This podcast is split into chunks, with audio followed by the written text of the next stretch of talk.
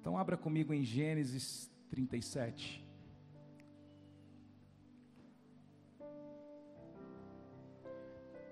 Então quer dizer que domingo que vem a adoração aqui vai ser eu e os anjos. Vocês vai estar tudo lá. Tem? Ah, é, foi só 10. Escapou, né?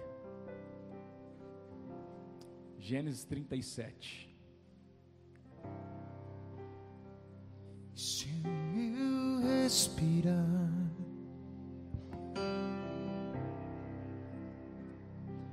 é o meu respirar,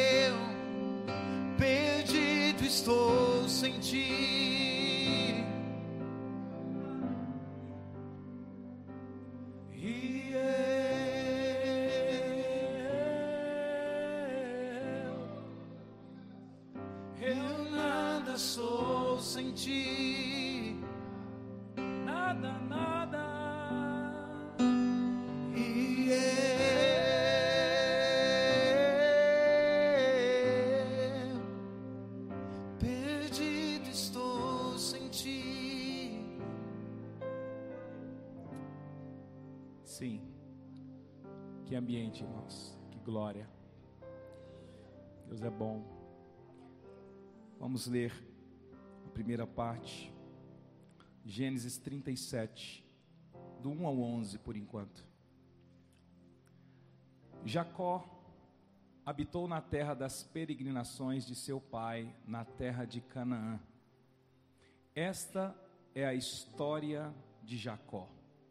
Quando José tinha 17 anos, apacentava os rebanhos com seus irmãos. Sendo ainda jovem, acompanhava os filhos de Bila e os filhos de Zilpa, mulheres de seu pai, e trazia más notícias deles a seu pai. Ora, Israel, que é o mesmo Jacó, amava mais José do que todos os seus outros filhos, porque era filho da sua velhice. E mandou fazer para ele uma túnica talar de mangas compridas. Quando seus irmãos viram que o pai o amava mais do que todos os outros filhos, odiaram-no e já não podiam falar com ele de forma pacífica. José teve um sonho e contou o sonho aos seus irmãos, por isso o odiaram ainda mais. Ele lhes disse: Peço que ouçam o sonho que tive. Sonhei que estávamos amarrando feixes no campo, e eis que o meu feixe se levantou e ficou de pé, enquanto os feixes de vocês o rodeavam e se inclinavam diante do meu. Então os irmãos lhe disseram: Você pensa mesmo que vai reinar sobre nós? Pensa que realmente dominará sobre nós? E com isso o odiavam ainda mais por causa dos seus sonhos e de suas palavras. José teve ainda outro sonho que ele contou aos seus irmãos, dizendo: Sonhei também que o sol e a lua e onze estrelas se inclinavam diante de mim. Quando José contou esse, esse sonho ao pai e aos seus irmãos, o pai o repreendeu, dizendo: Que sonho é este que você teve? Você está querendo dizer que eu e sua mãe e seus irmãos iremos nos inclinar até o chão diante de você? Os irmãos tinham inveja dele. O pai, no entanto, guardou aquilo no coração. Até aqui. Queridos, José, ele era filho de Jacó, neto de Isaac e bisneto de. Hã? Pode falar, irmão. Está com medo de errar? Vocês não fizeram escolinha dominical, não? Ele era filho de Jacó. Jacó era filho de Isaac. Isaac era filho de quem? Abraão. Então, olha só de quem nós estamos falando. Olha a linhagem deste homem. E vale lembrar, antes de entrar em José, eu quero falar um pouco sobre Jacó. Vale lembrar que o seu pai Jacó passou por um grande processo de transformação. Diga comigo, transformação. Querido, Jacó foi aquele que desde o ventre da sua mãe, ele já nasceu ali tentando levar vantagem. Vocês lembram da história? Jacó e Esaú. Jacó nasceu agarrado no calcanhar de quem? De Esaú. Jacó, queridos, ele ele enganou o seu irmão, comprando dele o que? O direito de primogenitura. Vocês lembram que Esaú estava exausto e cansado e vendeu a Jacó por um prato de lentilha o direito de primogenitura? Jacó também engana o seu pai. Vocês lembram que quando foi para receber a bênção, ele colocou uma pele nele, se fingiu de Esaú e colocou a mão ali para receber a bênção do seu pai. Então Jacó, ele trazia em sua vida um comportamento de engano. Diga comigo, comportamento de engano. Queridos, quando nós lemos a história de Jacó, nós vemos claramente sobre a lei da semeadura. É, Jacó com este comportamento, mais tarde ele foi enganado pelo seu sogro Labão. Ele foi para a casa de Labão, foi enganado por Labão. De enganado, ele passou a ser fugitivo. Então, alguém que desde o ventre nasce com comportamentos inclinados ao engano, à mentira, comportamentos distorcidos. Só que agora, Jacó, depois que foi enganado também pelo seu sogro, ele também passou a ser perseguido pelo seu irmão Isaú. E depois também virou o que? Fugitivo. Até que dia, queridos? Até o dia em que Jacó lutou com Deus. Diga comigo, Jacó lutou com Deus. Essa expressão é estranha, né? Jacó lutou com Deus. Pode alguém lutar com Deus? Mas se vocês lembrarem, nós não estamos lendo porque o foco é José, mas eu quero, eu quero mostrar para vocês de onde veio José. Jacó, quando era fugitivo de Esaú, ele faz passar toda a sua família no val de Jaboque o Val de Jaboque era uma espécie de um córrego, uma, um trecho do rio que dava para passar é, andando, ou seja, era raso. E naquele momento aparece o que? Uma figura que eles chamam de um anjo, um anjo ou o próprio Deus, e luta com Jacó. Ele começa a lutar com Jacó e Jacó luta como um príncipe, ao ponto de passar a noite inteira lutando e o anjo pergunta para ele qual é o seu nome. Quando Jacó diz Jacó, ele está dizendo: Eu sou aquele que engana, eu sou aquele que desde o ventre da minha mãe tenta passar a perna no meu irmão, roubei a primogenitura dele, vivo como um fugitivo e agora o meu irmão tenta me pegar. naquele momento, Deus marca a vida de Jacó e diz: Não chamarás mais Jacó, e sim Israel, porque como um príncipe lutaste. Naquele momento, se você ler ali as, os primeiros capítulos de Gênesis, antes desse episódio aqui de José, você vai ver que nesse momento, Jacó se torna apto a ter um encontro com seu irmão. Depois que Jacó é marcado por Deus, Esaú que estava o perseguindo, Jacó estava morrendo de medo de ser encontrado por Esaú. Quando Esaú vem correndo ao seu encontro, Jacó já se prostra diante dele. E quando ele se prostra diante dele, ao invés de ter ali uma briga, o que tem é um conserto entre os irmãos, porque Jacó foi marcado por Deus. Diga comigo, Jacó foi marcado por Deus.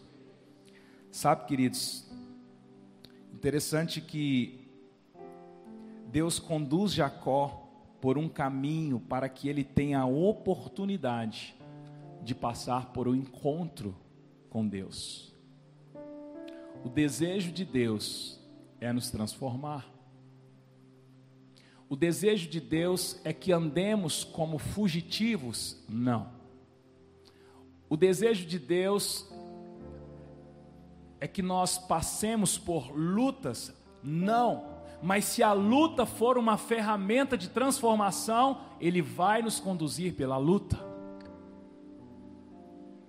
Porque Deus opera, queridos, em nós através até da morte. Ele disse para a família de Lázaro: essa morte não é para a morte, é para a glória de Deus. Essa enfermidade não é para a morte, é para a glória de Deus. Então nós precisamos entender que a nossa caminhada cristã, desde o nosso nascimento espiritual até a vinda do Senhor, nós estamos andando. Em alguns momentos nós vamos andar como fugitivos. Aí você diz: Eu não. Eu não devo nada para ninguém. Minha vida é limpa. Às vezes você está fugindo de Deus, você está fugindo de você mesmo, você está fugindo de, de consertar algumas coisas. E eu digo para você, é muito doloroso lutar com Deus, porque Jacó ele foi ferido, tocado na sua articulação, ele foi marcado. O problema, queridos, é que nós queremos ser transformados nós queremos acessar alguns lugares sem ser, sem sermos marcados. Não tem como. Diga comigo, não tem como. Não, mas eu vou orar. Eu vou fazer uma oração. Querido Jacó, quando teve o encontro ali com Deus no Val de Jaboque, quando ele pergunta qual é o seu nome, aquele anjo disse: Você não precisa saber o meu nome. E marca Jacó e libera Jacó para um novo processo. Só que isso custou de Jacó uma luta que foi até o romper do dia. Até o romper do dia. Até romper o dia. Alguns, alguns momentos a gente quer apressar, a gente quer resolver rápido. Queridos, enquanto o dia não chegar, a marca não fincar, nós não estaremos prontos a lidar com Isaú. Quem está entendendo, diga glória a Deus. Esse é o tipo de palavra que eu sofro muito para ministrar, porque ela vem de confronto primeiro comigo. Mas quando nós recebemos uma diretiva de ministrar algo à comunidade, queridos, nós não podemos fugir. Eu creio que nessa noite, Deus está preparando o ambiente para que, como num val de Jaboque, você e eu possamos ser marcados. Mas nós não seremos marcados a partir do que aconteceu com Jacó, mas sim do que aconteceu com José. Eu só quis fundamentar de onde veio José. Porque quando nós olhamos para José, fala assim: ah, José, nossa, um, um grande administrador, Meu Deus, um homem próspero. Ah, é. Certo.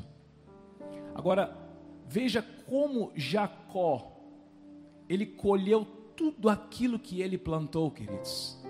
Mas Deus tinha um amor tão grande, uma palavra a se cumprir naquela geração, porque Ele é o Deus de Abraão, de Isaac, de Jacó. E Deus tinha algo para cumprir. E eu digo para você, Ele é o Deus também da sua vida. Nós estamos aqui há mais de dois mil anos depois da vinda de Cristo ouvindo essa palavra, ministrando. Deus quis que você viesse nesse tempo. Você veio nesse tempo. Você não veio em 1800 ou 2050, você veio nesse tempo. E nós precisamos cumprir o propósito. Existe uma geração a ser afetada pela minha e a sua vida. Quantos creem nisso? Diga glória a Deus. Interessante, queridos, que quando Jacó encontra com Esaú, ele se adianta. E a Bíblia diz que ele se prostra sete vezes ao chão. E aí diz que Esaú então corre ao encontro, abraça-lhe pelo pescoço, beijou e chorou. E no processo de José, ele também chora algumas vezes. Eu quero mostrar isso para você. E eu quero dizer que o choro também, ele pode durar uma noite, mas a alegria, ela vem pela manhã. Aí você diz, mas a minha alegria não chegou, é porque você não chorou o suficiente ainda. Quantos creem, diga amém. Queridos, quando nós apressamos, apressamos no arrependimento, na rendição, no prostrar, Deus se adianta em nós. Porque quando Jacó viu Esaú, a primeira coisa que ele fez, ele se adiantou e se prostrou sete vezes. Isso fez com que Esaú, ao invés de, de lhe cobrar todo o dano que fez, desse um abraço, um beijo e um choro. Muitos litígios que nós temos na família, litígios com Deus, litígios você com as suas emoções, precisa de haver uma pressa da sua parte em se render. Se renda. Abaixe a guarda. Seja apressado em se render, porque aquilo que era para lhe cobrar, pode lhe abraçar, te dar um beijo e seguir uma nova vida. Está entendendo? Diga glória a Deus. Queridos, depois dessas coisas, depois você pode ler, Jacó estava livre para voltar para Betel, o lugar onde apareceu quando ele fugia de Esaú. Foi depois desse encontro é que ele foi liberado para voltar para Betel e erigir um altar. Lá foi quando ele teve aquela visão da escada, onde ele viu uma escada, os céus abertos, anjos subindo e descendo. Isso só aconteceu depois que ele foi marcado por Deus. Mas vamos voltar a José. Então nós lemos aqui que José, filho de Jacó, ele tinha um posicionamento muito claro do que era errado. Tanto é que a Bíblia diz que ele contava tudo que os irmãos faziam de errado para o pai. Fofoqueiro, né? Na linguagem de hoje, né? Hã? X9. Mas não é, queridos, é que José, ele tinha inserido neles, nele valores, princípios. E aí a Bíblia diz que por este comportamento de contar o que estava errado ao seu pai, os seus irmãos o odiavam. E para completar, o que que Jacó fez para José? Uma túnica uma túnica diferente com umas listras, com mangas maiores. E os irmãos olhavam para aquilo e dizia: "Eu odeio esse cara, porque tudo que a gente faz de errado ele conta para o meu pai". Sabe, queridos, nós temos que ter posicionamentos claros diante de Deus. Às vezes a gente vê no meio do corpo homens e mulheres com medo de colocar o seu posicionamento para não perder amizade. Isso às vezes acontece muito no processo de liderança, de quem é líder de ministério. Mas se eu falar assim, eu vou perder Fulano. Queridos, nós não podemos. Eu prefiro perder a sua amizade do que perder você para o inferno. E você também tem que ter esse posicionamento. José tinha esse posicionamento claro que o fez que os irmãos tivessem dele o que? Inveja.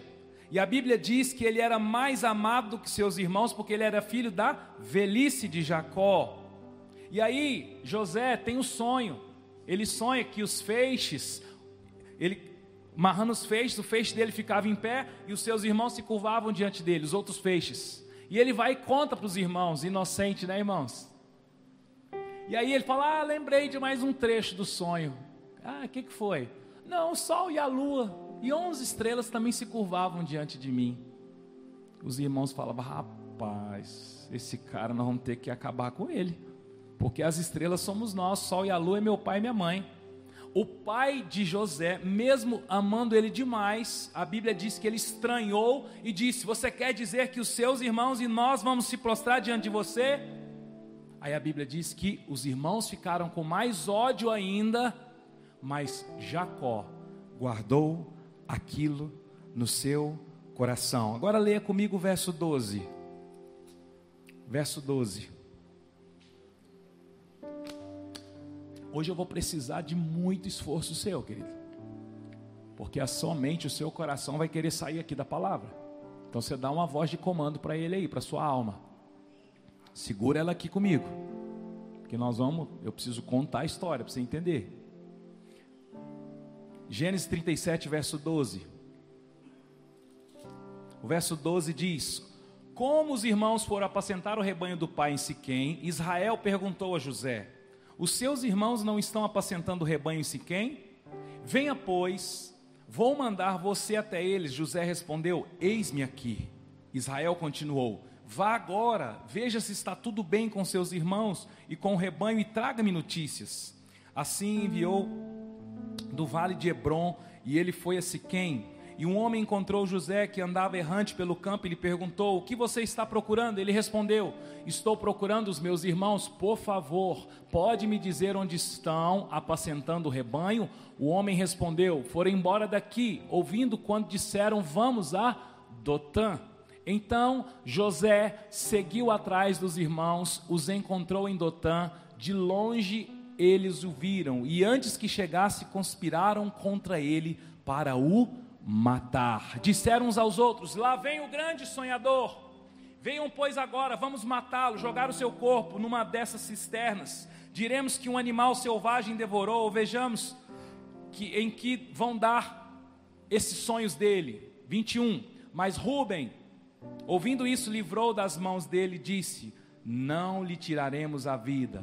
Rubem disse mais: Não derrame o sangue, jogue o rapaz naquela cisterna que está no deserto e não lhe façam mal. Rubem disse isso para livrar deles, a fim de levá-los de volta para o pai.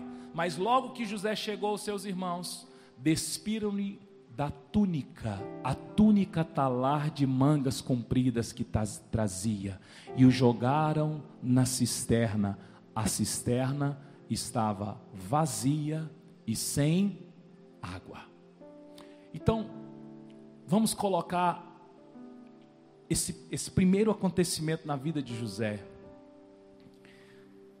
Quando o pai, queridos, envia José em busca dos seus irmãos, eu me lembrei de Davi. Alguma semelhança? O pai de Davi disse o que para Davi? Davi vá lá no campo levar o que? Trigo para os seus irmãos e um queijo. Vocês lembram disso?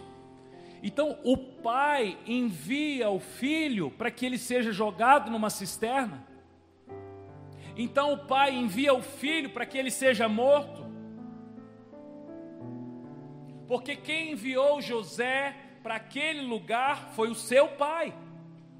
Quem enviou Davi para aquele lugar foi o seu pai. Só que, como em Davi, Golias, Davi, Deus pegou aquela ocasião, transformou em uma ocasião para que Davi vencesse, derrubasse e matasse o gigante Golias. Mas naquele processo, Davi seria morto, José seria morto.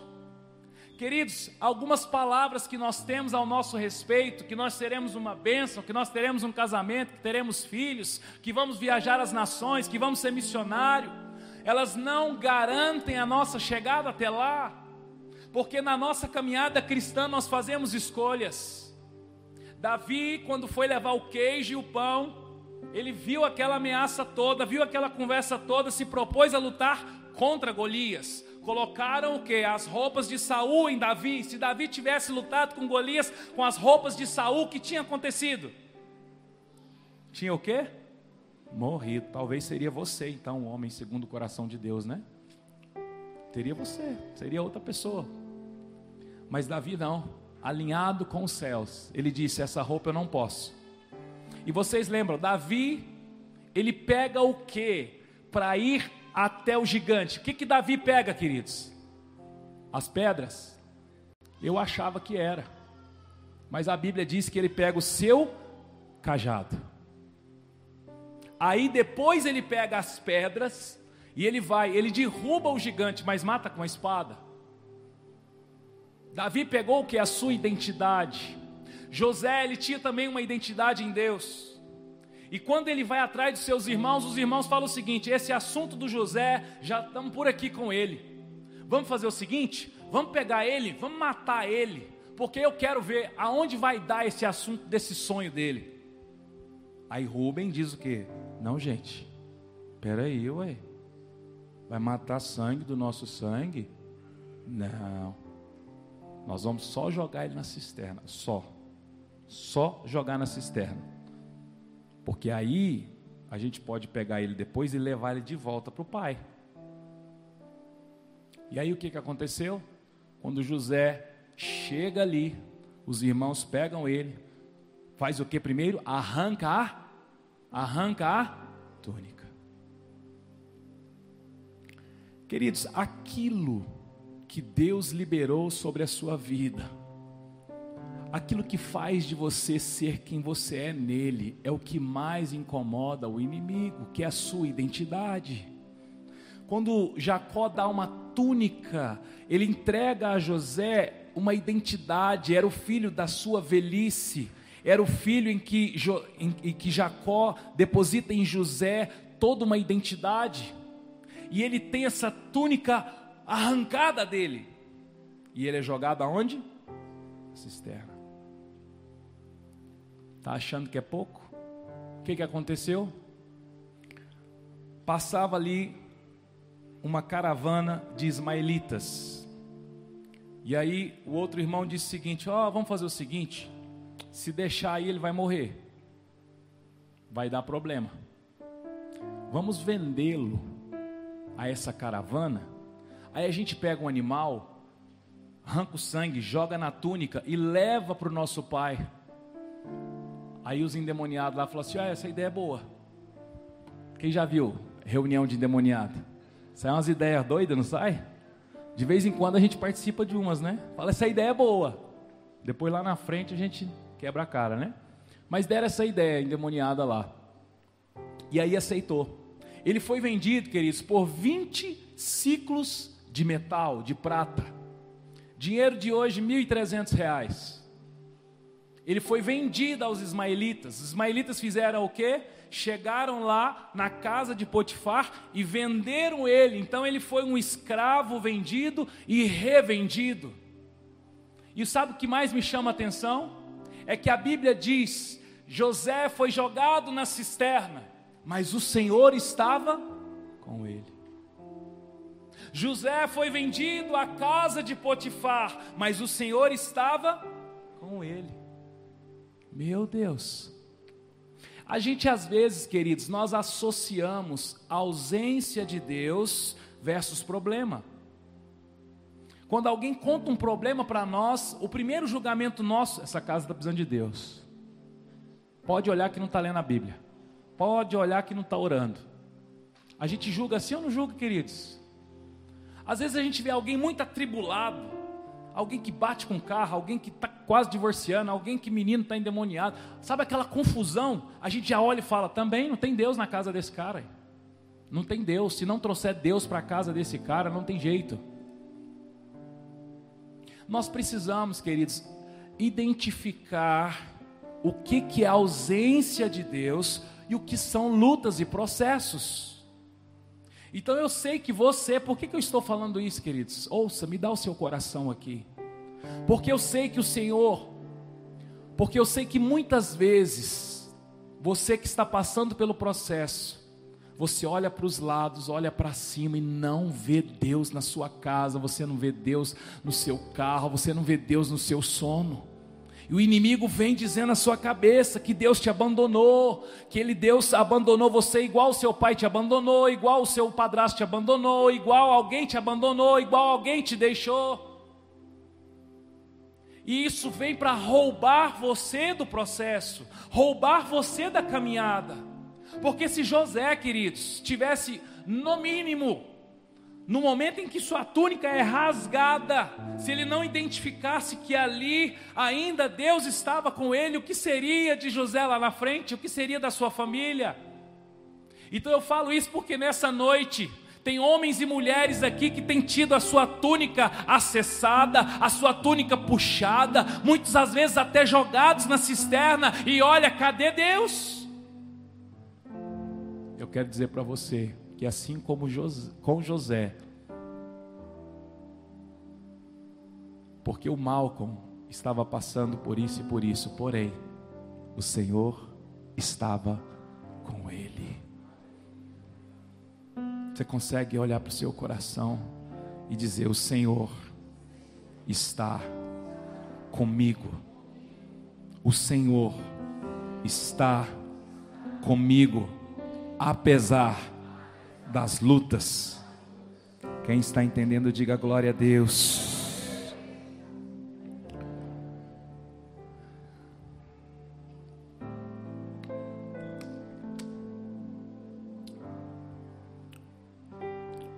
Queridos, depois dessas coisas, leia comigo Gênesis 39 agora. Leia o verso 1. José foi levado para o Egito e Potifar, oficial de Faraó, comandante da guarda egípcio, comprou dos ismaelitas que o tinham levado para lá. O Senhor estava com José, que veio a ser homem próspero e estava na casa do seu dono egípcio. Potifar viu que o Senhor estava com José e tudo o que ele fazia, o Senhor prosperava em suas mãos. Alguém que foi, teve a sua túnica rasgada, jogado na cisterna, amarrado, porque você acha que ele, você acha que entregava ele como, irmãos? Entregava ele, punha ele para ir na carruagem, sentado no, no couro? É escravo. Então ele estava amarrado. E agora ele é vendido à casa de Potifar. Potifar era o comandante. Era o segundo ali, ó, diante do rei. E aí, ele neste lugar, a Bíblia diz que o Senhor estava com José.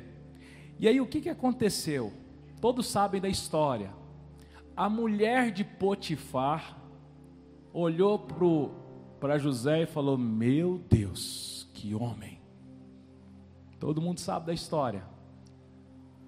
Ele devia, devia na Bíblia diz que ele era alguém tipo Fabrício assim, bonitão assim. Alguém, sabe? De alta estatura. Queridos, em pouco tempo Potifar deu a gerência para José. E a Bíblia diz que a mulher de Potifar se engraça, se engraça não, se encanta com José. E fica na cabeça de José: como posso fazer isso contra Deus e contra o meu Senhor? Olha o princípio. Como posso fazer isso contra Deus e contra o meu Senhor? Só que a Bíblia diz, leia comigo aqui o verso. Eu quero ler só esse verso aqui que ela insistia, quer ver? Qual que é o do insistir? Hã? Que ela insistia? É o 12? Não, que ela insistia. É o 7. Então veja o 7 comigo, 39, 7. Não, é o 10, vamos lá. Ela falava com José todos os dias, mas ele não lhe dava ouvidos, recusando ir para a cama com ela e ficar perto dela. Não, tem uma tradução que diz diferente aqui, cadê? Ah, não está certa, porque hoje de manhã eu li na outra Bíblia. Mas na outra Bíblia diz que ela insistia diariamente. Sabe, queridos, quando nós estamos diante de uma situação, uma proposta do inimigo, porque quando nós lemos esse texto, a gente às vezes vincula ao ato acontecido, aquela cilada, mas tem quantas ciladas que o inimigo fica perturbando a nossa cabeça? Quantas insistências para nos roubar, fazer com que a gente faça o quê? Quebre princípios. Porque o princípio quebrado, ele vai nos quebrar depois. A questão não é, Deus me perdoa, claro, o sangue de Jesus te perdoa, te purifica, só que o princípio que você quebra, ele quebra você depois. Veja, Jacó quebrou princípios. E Jacó teve a sua vida quebrada através da, da, do engano do seu sogro contra ele, da perseguição de Isaú contra ele, e também dessa luta que ele passa com seus filhos, de ter o filho querido retirado da sua casa. Princípios que Jacó quebrou, que agora quebram ele. Só que José tinha um entendimento claro disso, de como posso fazer isso com Deus e com meu Senhor. Só que ela insistia diariamente, até o ponto que ela armou, arrancou a roupa dele e gritou: Ô, oh, oh, pegou aqui, ó, me assediou. José foi lançado aonde, queridos? Na? Na prisão. Mas e o Senhor estava com ele? Então vamos ver. Vamos lá.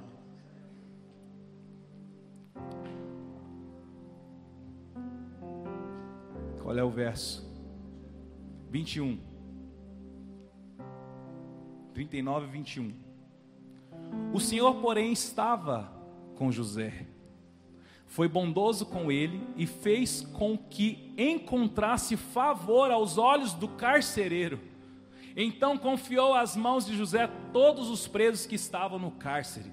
Queridos, José era o tipo de homem que foi vendido como escravo, a Bíblia não conta, mas eu acredito que mesmo como escravo, ele começou a administrar aquela caravana, porque era uma caravana que seguia até a casa de Potifar. E eles passando pela casa entregaram, lá ele já começou a comandar. Aí a mulher arruma essa cilada, ele é jogado na prisão. Na prisão, o Senhor estava com ele, e ele achou graça diante dos, do carcereiro. E o carcereiro pegou a chave, entregou a chave para ele e falou assim: Toma conta para mim aí, por gentileza. Não existe ninguém tão sábio, tão bom como você. E aí lá na prisão, ele conhece um padeiro e um e um copeiro. Diga comigo, em tudo Deus tem um propósito. Deus nos conecta com pessoas, irmãos. Deus nos conecta com problemas. Deus nos conecta com soluções, Deus nos conecta com enfermidades, Deus nos conecta com cura, Deus nos conecta com testemunhos, depoimentos. Em tudo Deus tem um propósito. E levado à prisão, os tanto o copeiro quanto o padeiro tiveram um sonho. E José faz o que? Revela o sonho. E diz: Ó, oh, esse sonho que você me contou aí, seguinte, você vai morrer três dias e você tá, tá tudo resolvido.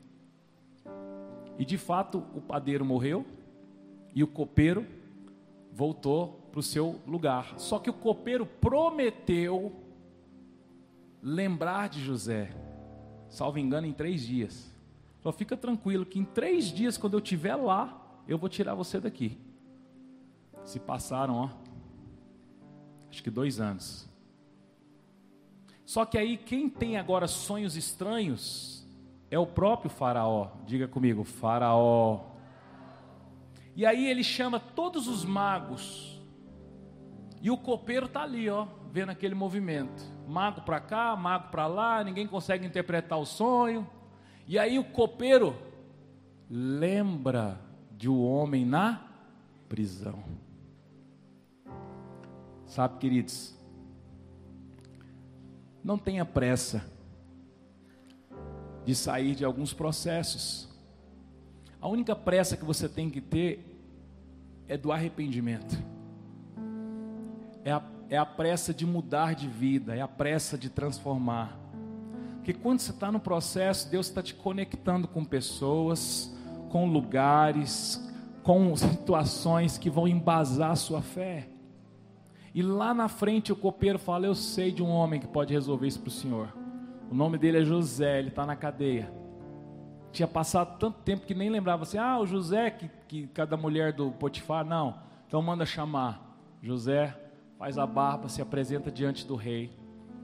E ele dá a interpretação. E ele diz: Ó, oh, esse sonho do senhor é o seguinte: negócio de sete vaga maga, sete vaga morda. O que o senhor tem que fazer é isso, isso, isso.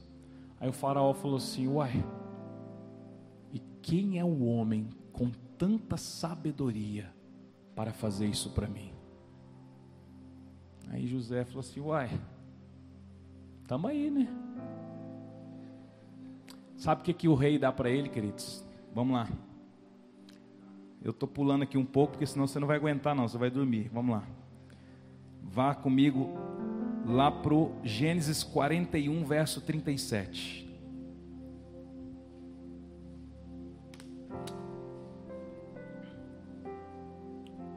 41, 37. O conselho agradou a Faraó e a todos os seus oficiais. Então Faraó perguntou aos seus oficiais: Será que poderíamos achar alguém melhor do que José, um homem em quem está o Espírito de Deus? Depois Faraó disse a José: Visto que Deus revelou tudo isso a você, não há ninguém tão ajuizado e tão sábio como você. Você será administrador da minha casa e todo o meu povo obedecerá a sua palavra. Somente no trono eu serei maior do que você. Faraó disse mais a José: Eis que eu o constituo autoridade sobre toda a terra do Egito. Então Faraó tirou o seu anel da mão e o pôs no dedo de José mandou que o vestissem com roupas de linho fino, lhe pôs no, pescoço um colar de ouro, fez subir na sua segunda carruagem e clamavam diante dele: Inclinam-se todos.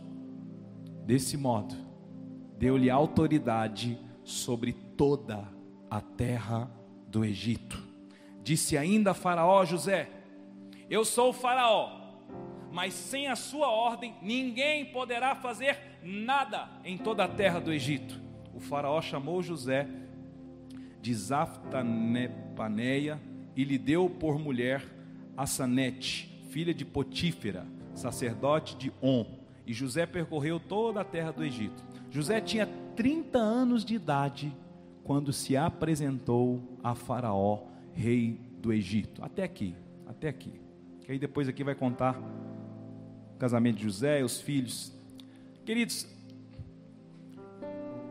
a túnica foi arrancada, foi jogada na cisterna, vendido como escravo para uma caravana de Ismaelita. Ismaelita vende para a casa de Potifar. Lá na casa de Potifar, ele começa a prosperar, né? começa a ter uma liberdade. É, é, ele é o gestor da casa de Potifar.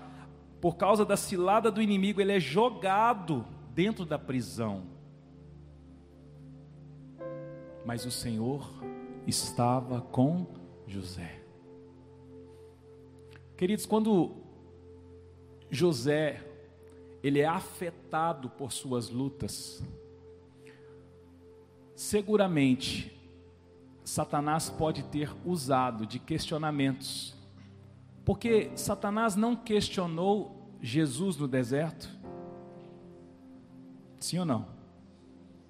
Então, Satanás ele tem uma autoestima alta, porque ele foi em Jesus. Então você imagina se ele não foi lá na cabeça de José.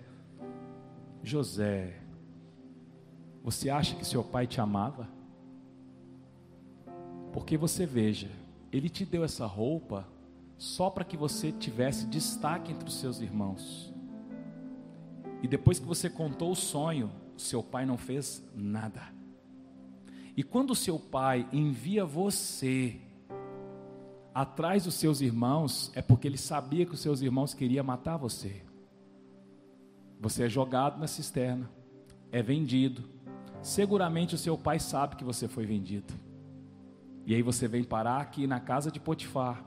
Aqui, arrumar essa cilada, você é jogado na prisão. Ainda vale a pena carregar esses princípios? Vocês acham que não, irmãos? Eu tenho certeza que sim. Porque quando os irmãos tiram a túnica de José, eles estavam arrancando a sua identidade. Só que, queridos, quem é marcado por Deus, a sua identidade ela é de dentro para fora, não é de externo. É pesado isso. Mas se te tirarem o seu trabalho, se tirarem de você a sua casa, o seu carro, a sua saúde, se tirarem de você a sua paz, como você vai se relacionar com Deus? É pesado isso, irmãos.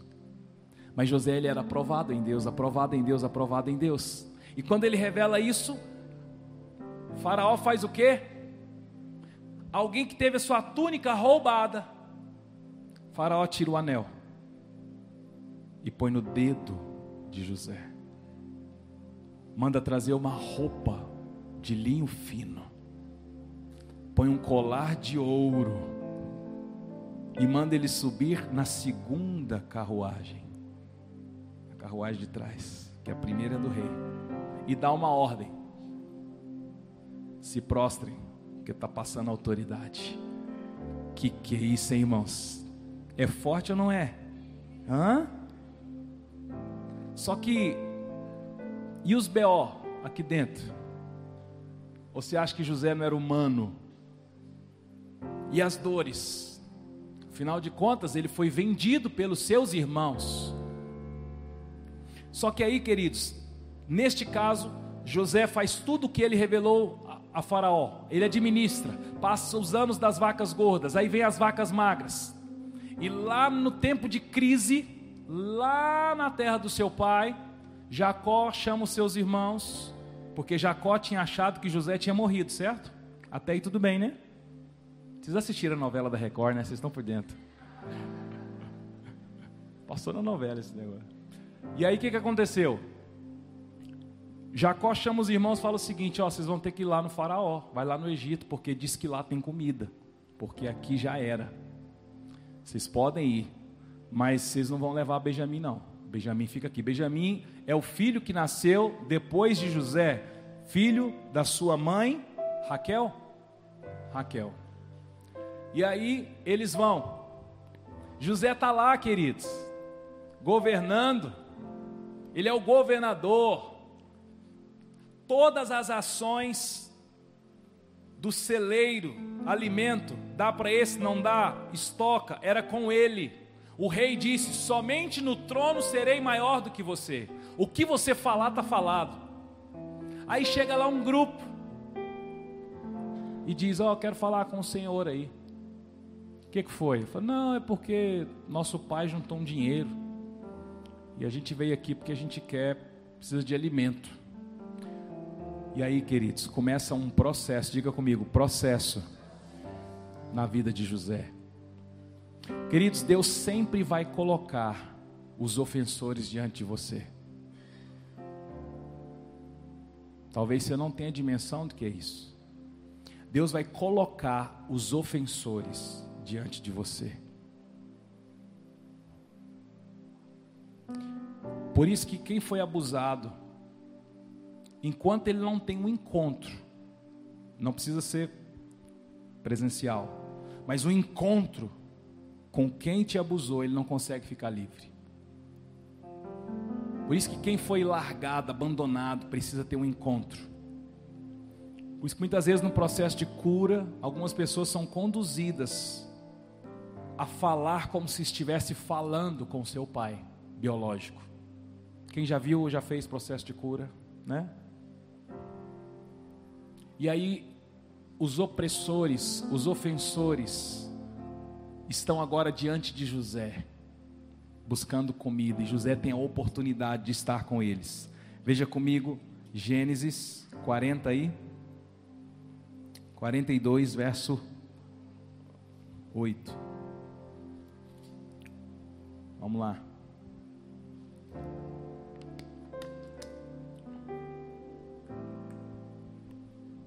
No verso 6, 42, 6.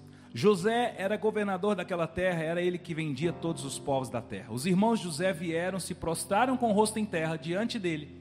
Quando José viu seus irmãos, reconheceu-os, porém não se deu a conhecer. Foi ríspido com eles e lhe perguntou: De onde vocês vêm? Responderam: Da terra de Canaã para comprar mantimento. José reconheceu os irmãos, mas eles não reconheceram. Então José se lembrou dos sonhos que ele teve a respeito deles e disse: Vocês são espiões e vieram para ver os pontos fracos da terra. Eles responderam: Não, meu senhor, estes seus servos vieram para comprar mantimento, etc, etc e tal. Segura até aqui. Querido, você vê que quando os irmãos estão diante de José, José os reconhece e do que, que ele lembra? Ele lembrou do sonho.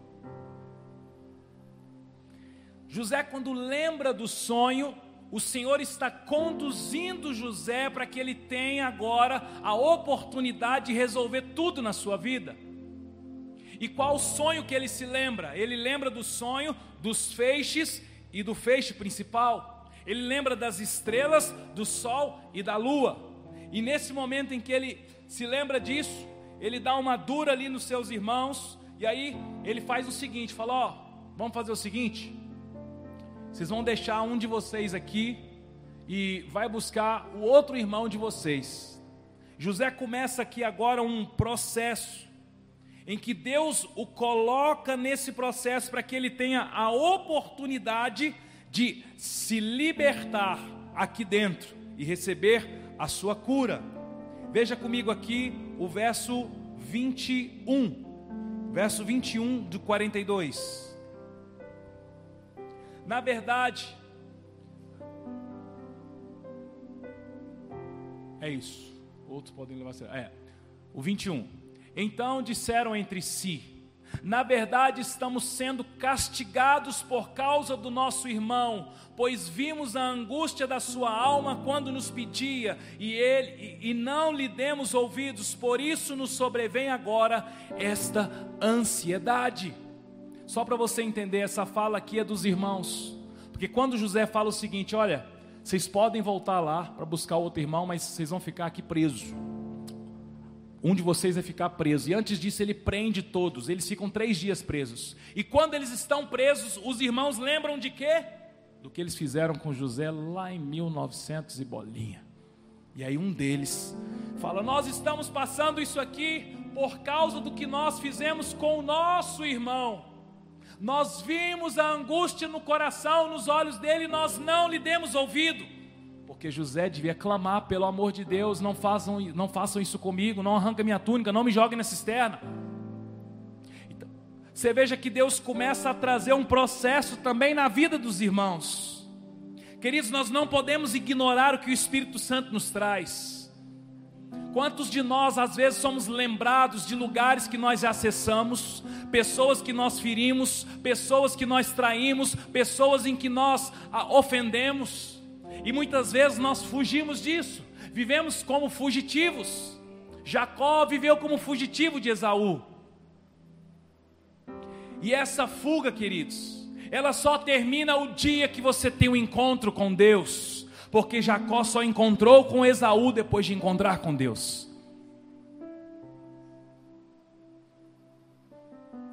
Não, pastor, Deus vai prover o momento. Enquanto você não lutar com Deus e não for marcado, esse momento não vem. Não, estou esperando o momento certo de falar com a minha esposa. Esperando o momento certo de falar com meu filho. Esperando o momento certo de falar com a minha mãe. Vivendo como fugitivo. Só que quando você se dispõe a lutar com Deus, como Jacó fez no Val de Jaboque e marcou, no mesmo instante Isaú apareceu. E agora, Deus faz um processo com os irmãos e um processo com José. Porque José os reconhece, manda prender e na prisão vem o que? A culpa. Nós só estamos passando isso porque lembra o que nós fizemos com os nossos irmãos? Veja o verso 22. Não é verdade que eu disse: Não pequem contra o jovem, mas vocês não quiseram me ouvir, pois agora estão vendo que o sangue dele está sendo requerido de nós. Eles, porém, não sabiam que José o entendia, porque eles falava por meio de intérprete, e retirando-se deles, José, José chorou. Ei,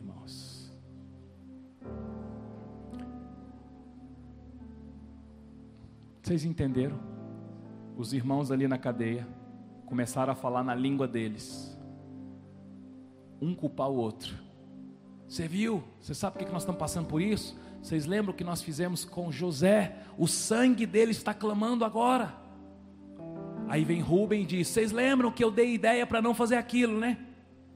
José ouviu tudo, se retirou e foi fazer o que? Chorar no verso 24 diz isso. José então, é, retirando da presença deles, chorou.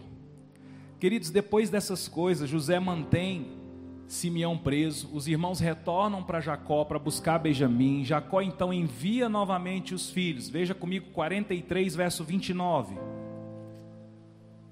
Diga glória a Deus. Diga, porém, o Senhor está comigo. 43, 29.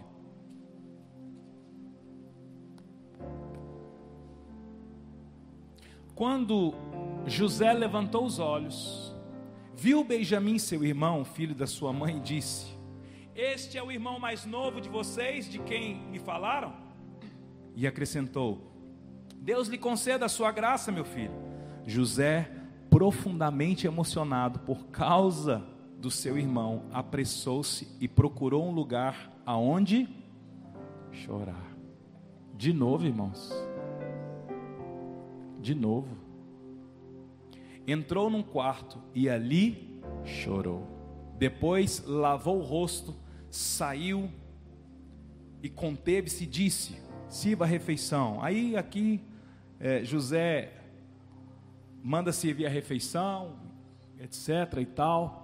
Mas quando ele vê Benjamim, que era irmão da sua irmão por parte de mãe e pai, porque os outros eram meio irmãos, mas Benjamim não, era irmão de por parte de mãe e pai. Naquele momento, José tem novamente parte do processo. Queridos, nós quando estamos diante de um processo, nós não podemos reter o nosso choro. Reter o choro não, não está falando de emoção. Reter o choro fala de querer poupar uma exposição ao problema, uma exposição à circunstância.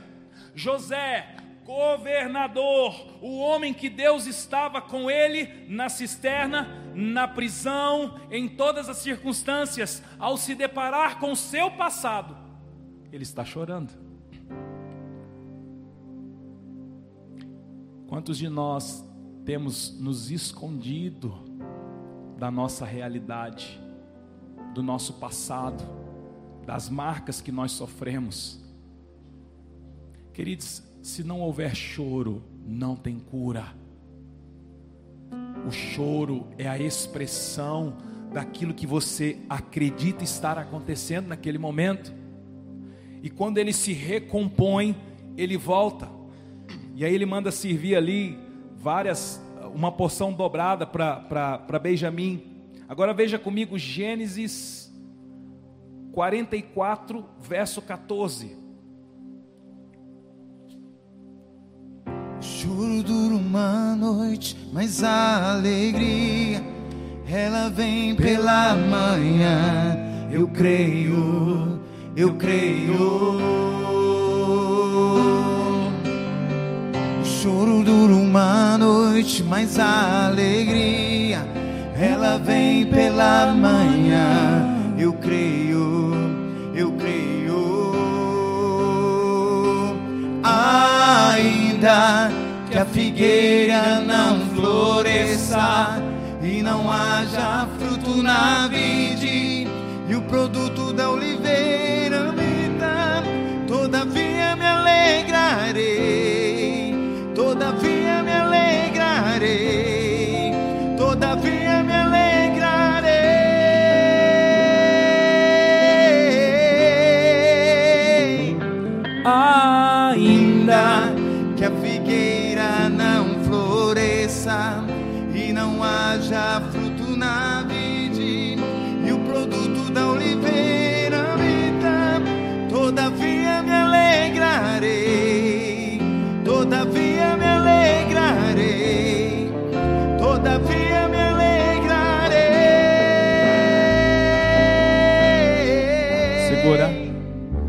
Queridos, depois dessas coisas, José se dá a conhecer aos seus irmãos.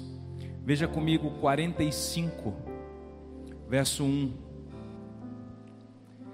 Então José, não conseguindo se conter diante de todos os que estavam com ele, ele gritou: Saiam todos da minha presença. E ninguém ficou com ele quando José se deu a conhecer aos seus irmãos. Levantou a voz em choro, de maneira que os egípcios o ouviam e também a casa de Faraó, e disse aos seus irmãos: Eu sou José, meu pai ainda está vivo? Seus irmãos não lhe puderam responder de tão assustados que ficaram diante dele. José disse aos seus irmãos: Agora cheguem aqui perto de mim. E eles chegaram. Eu sou José, o irmão de vocês que vocês venderam para o Egito.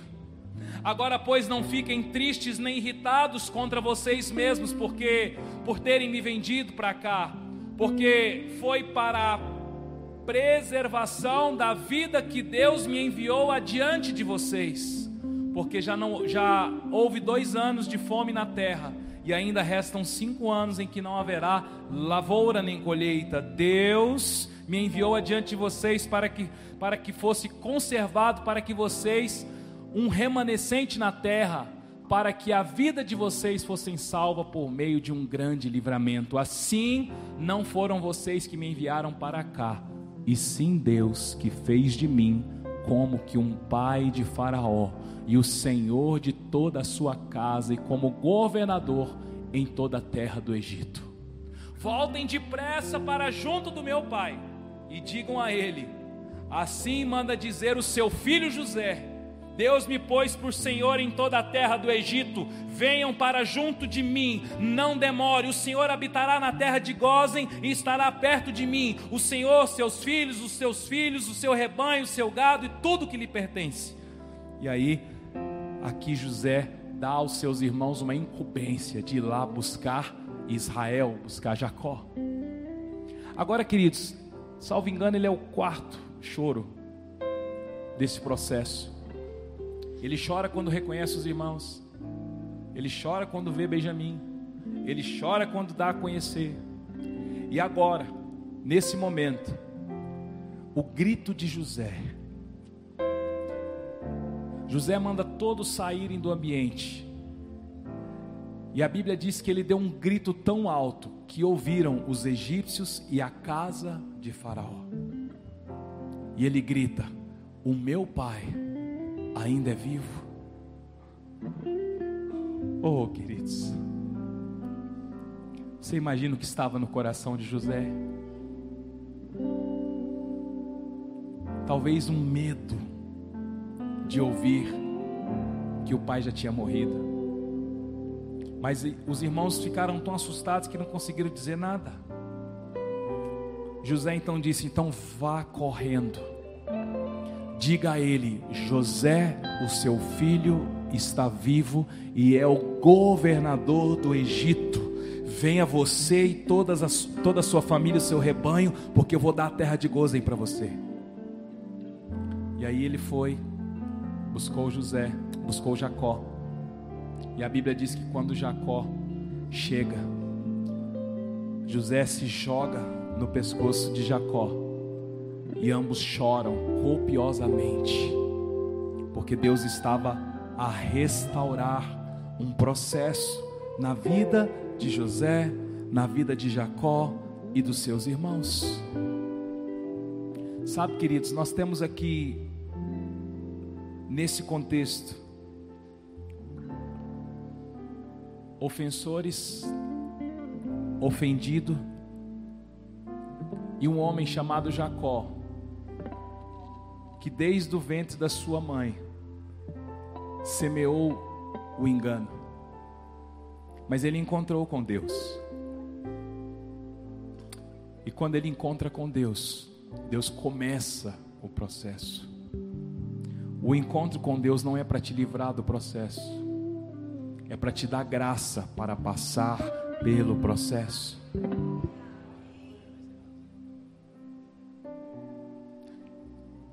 Então, eu acho que é hora de você olhar para os seus ofensores. É hora de você olhar para as suas ofensas também. É hora de você se lembrar de algumas coisas. Porque os, os irmãos de José, quando estavam presos, se depararam com a culpa. Mas a culpa que eles se depararam era Deus já preparando para o conserto que haveria entre os irmãos de José e José e com seu pai. olhando a história de fora, eu e você sabemos que o pai de José sofreu muito. Mas vamos entrar agora em José. Você acha que ele tem essa convicção de quem leu a história? Não, queridos. Ele foi importunamente, constantemente, aliás, importunado por uma voz do inimigo dizendo: O seu pai lhe enviou aos seus irmãos para que você morresse. Aonde está a tua túnica?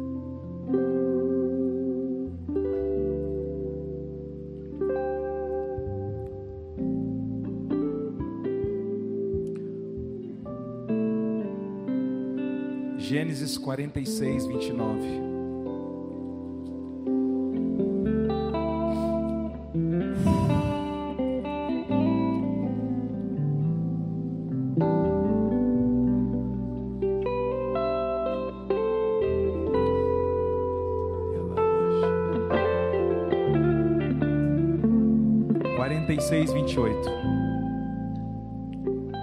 Jacó enviou Judá adiante de si a José, para que soubesse encaminhá-lo a Gozen. E chegaram à terra de Gozen. Então José aprontou a sua carruagem e foi ao encontro de Israel, o seu pai. Apresentou-se lançou-se ao pescoço do seu pai e chorou assim por longo tempo. Israel disse a José: Agora eu já posso morrer, pois vi o seu rosto e sei que você ainda está vivo. Sabe, queridos, dentro desse texto, nós temos uma oportunidade de assumir o nosso processo. Nós aqui na comunidade já estamos num processo há bastante tempo. E cada dia que passa, o Senhor aumenta essa frequência, o nível desse processo em nós. Sabe por quê, queridos? Por causa do lugar que Ele quer nos dar. Nós temos aqui um encargo, uma responsabilidade, um nível maior de compromisso, não em detrimento a outras igrejas, não, é algo que Deus colocou no nosso coração. A nossa entrega ela tem que ser maior. A pressa em se arrepender ela tem que ser maior. A pressa em se prostrar, a nossa oferta tem que ser maior, a nossa adoração tem que ser maior, a palavra tem que ser maior. Porque o que Deus vai nos entregar, irmãos, é muito grande. Ele não vai entregar para quem não tiver passado pelo processo, pelo val de Jaboque. Para quem não foi marcado. Arrancaram a sua túnica. Arrancaram aí. Jogaram você na cisterna. O que você fez disso? O que você tem feito com os lugares que você tem passado, irmãos? O que você tem feito? Nós queremos denunciar nessa noite uma vida baseada no prazer gospel, no prazer evangélico. Queridos, não há prazer. O que há é uma angústia. O que há é uma angústia em se apressar, correr e ir para a cruz. Jesus não prometeu dias de prazeres. Jesus não prometeu dias de lazeres. Jesus não prometeu dias a não ser dias de angústia aquele que quer segui-lo, encarar a sua cruz, negar a sua vida. Só que isso vai lhe custar olhar para você, olhar para os ofensores, olhar para aqueles que te jogaram na cisterna, para aqueles que tomaram a sua túnica. Está entendendo? Diga glória a Deus. Gênesis 50. Verso 20.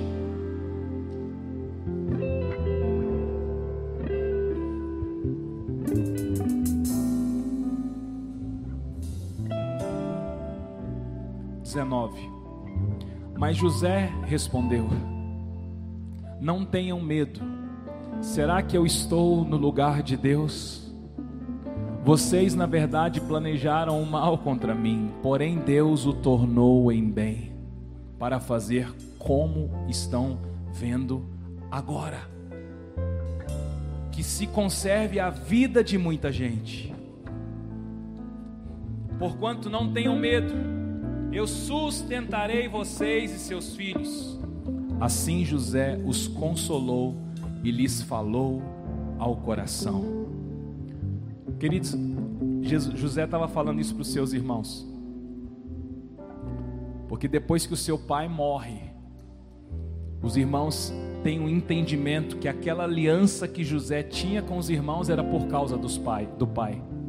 E eles correm até José e falam: pelo amor de Deus, não faça nada de mal conosco. Mas José falou o seguinte: por um acaso eu estou no lugar de Deus. Vocês me fizeram mal, mas Deus o transformou em bem, para que muitos e muitos e muitos tivessem vida hoje. Foi que eu fui lançado numa cisterna, que eu fui vendido como escravo, que eu fui injustiçado. Foi para salvar a vida de muitos. Esse é o Evangelho. O modelo é José, irmãos.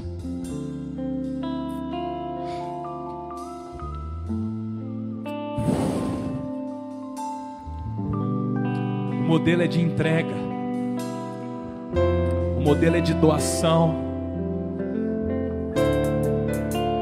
é uma oferta. A sua vida é uma oferta. Você canta que a sua vida é uma oferta.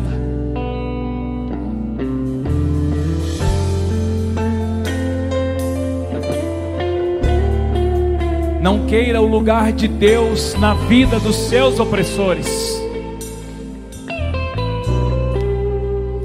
queira o lugar de Deus na vida dos seus ofensores. Que não vai deixar essa luta me matar, desespero me tomar. Por mais pesado que seja a situação, no controle ainda está palmas de tuas mãos. Eu tenho um Deus, eu tenho um Deus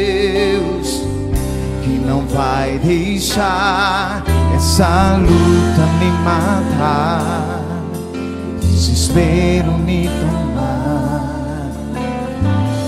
Por mais pressão que seja a situação, no controle ainda está na palma de tuas mãos.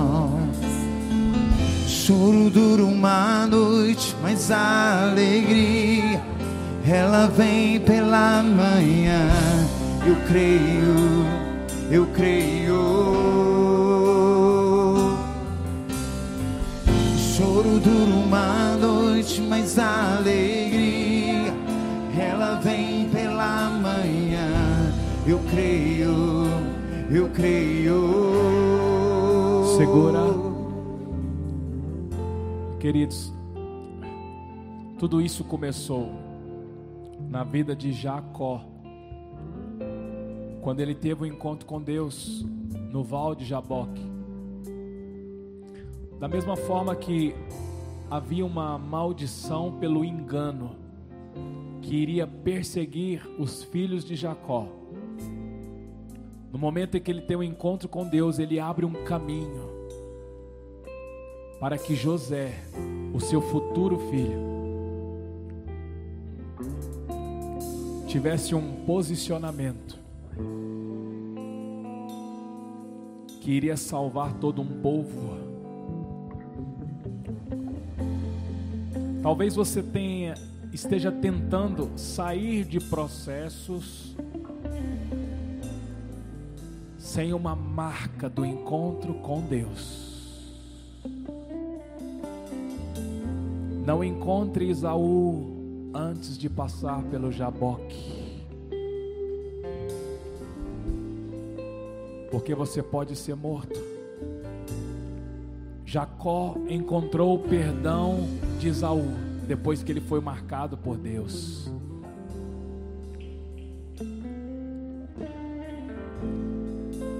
Se você quer fazer alguma coisa diante de Deus, buscar o encontro com Ele, uma marca, ou perdoar os ofensores, ou liberar perdão, vem aqui à frente. Pode vir aqui à frente, nesse carpete aqui. Nós vamos orar, ministrar sobre você esse momento. Apaga essas luzes aqui, por favor.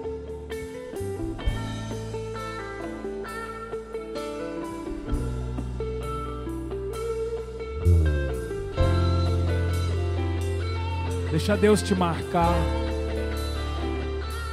Para depois Ele colocar você com seus ofensores.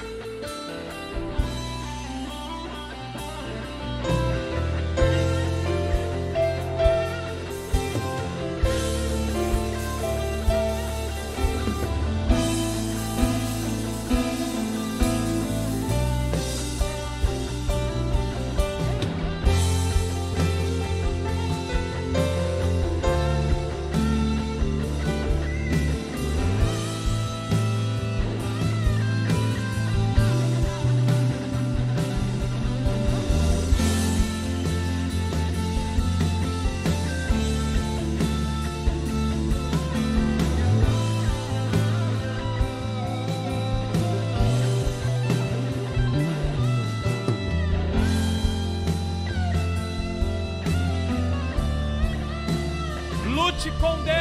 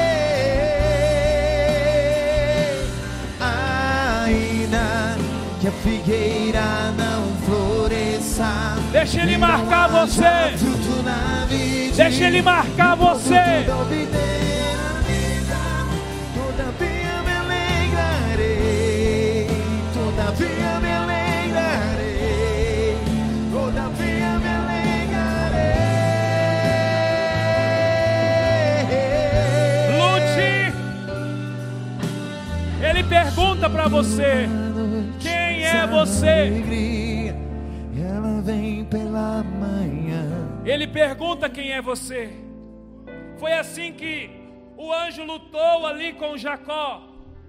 Qual é o seu nome? Essa pergunta é: quem é você?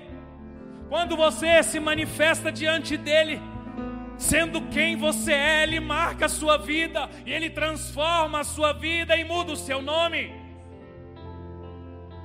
Por isso, lute, lute, lute, lute. Deixa ele marcar, deixa ele marcar, deixa ele marcar você.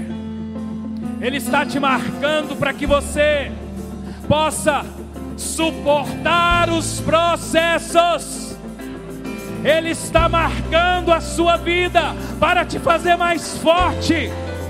Alguém afetado pela glória de Deus, alguém afetado pelo perdão, alguém afetado pelo perdão, alguém afetado pelo perdão.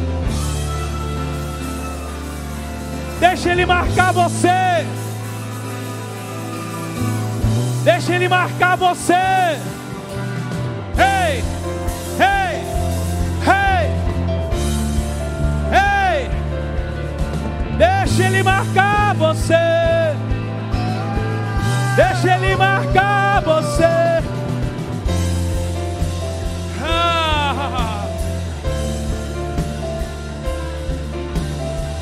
Ele muda o seu nome. Ele marca a sua vida.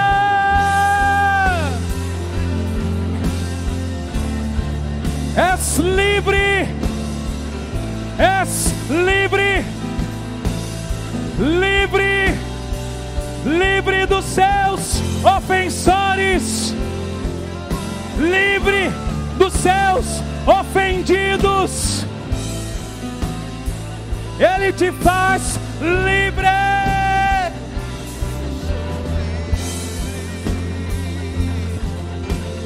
Oh, oh, oh, oh. Hum.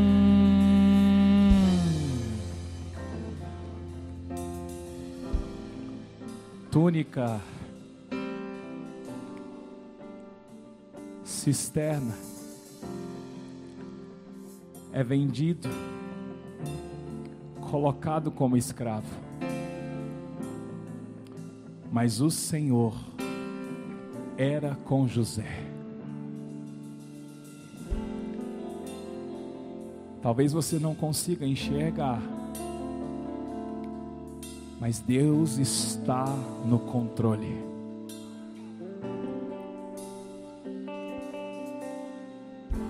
É por causa de outras pessoas, é por outras pessoas, é para que outros tenham o que comer, é para que outros tenham o que vestir, é para que outros tenham acesso ao Evangelho. Mas o Senhor te conduz neste lugar, marcado por Ele, para que você tenha a nobreza de José, de olhar para os seus ofensores e dizer: acaso estou eu no lugar de Deus? Vocês fizeram mal contra mim, mas o Senhor converteu o mal em bem.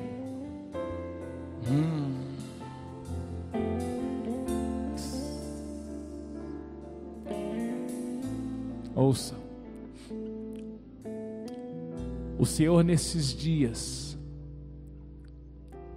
vai lhe colocar em circunstâncias de conserto.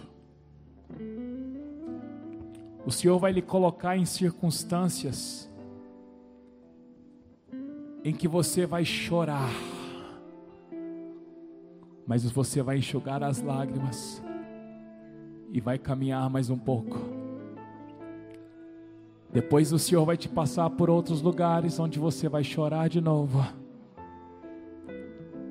Até que venha o grito. Até que venha um grito.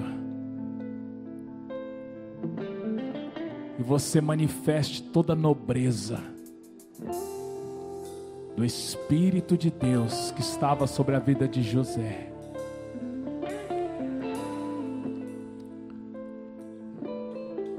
Você não está mais preso ou presa. O Senhor nessa noite tirou você de lugares em que você não conseguia se movimentar, não conseguia se mover para o conserto, se mover para o perdão, se mover para o ajuste. Mas nessa noite Ele marcou você e Ele te libera para você andar como José. E nesta semana ainda, o Senhor vai lhe colocar de frente com seus ofensores. Se você foi o ofensor, o Senhor vai lhe colocar de frente com o ofendido e a nobreza do Espírito de Deus, da excelência, vai dizer: acaso estou eu no lugar de Deus? Você vai abraçar e beijar e chorar, como José fez com seus irmãos, como José fez com seu pai Israel.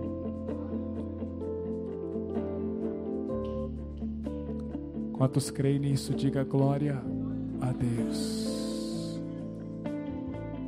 Ainda que a figueira, ainda que a figueira não floresça e não haja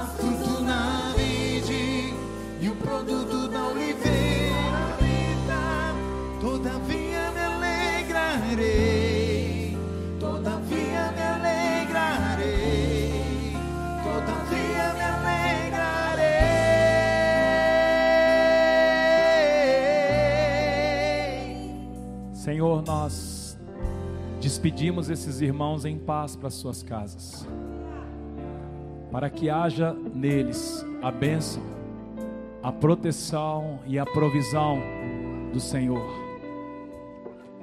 marcados por Deus, livres para andar, perdoar e liberar perdão e pedir perdão. Livres, marcados por Deus, marcados por Deus. Deus abençoe a sua vida. Nós teremos ceia passando essa quarta-feira, na outra quarta-feira, teremos ceia do Senhor. Passando essa quarta, no dia 29, nós teremos ceia aqui na comunidade. Deus abençoe.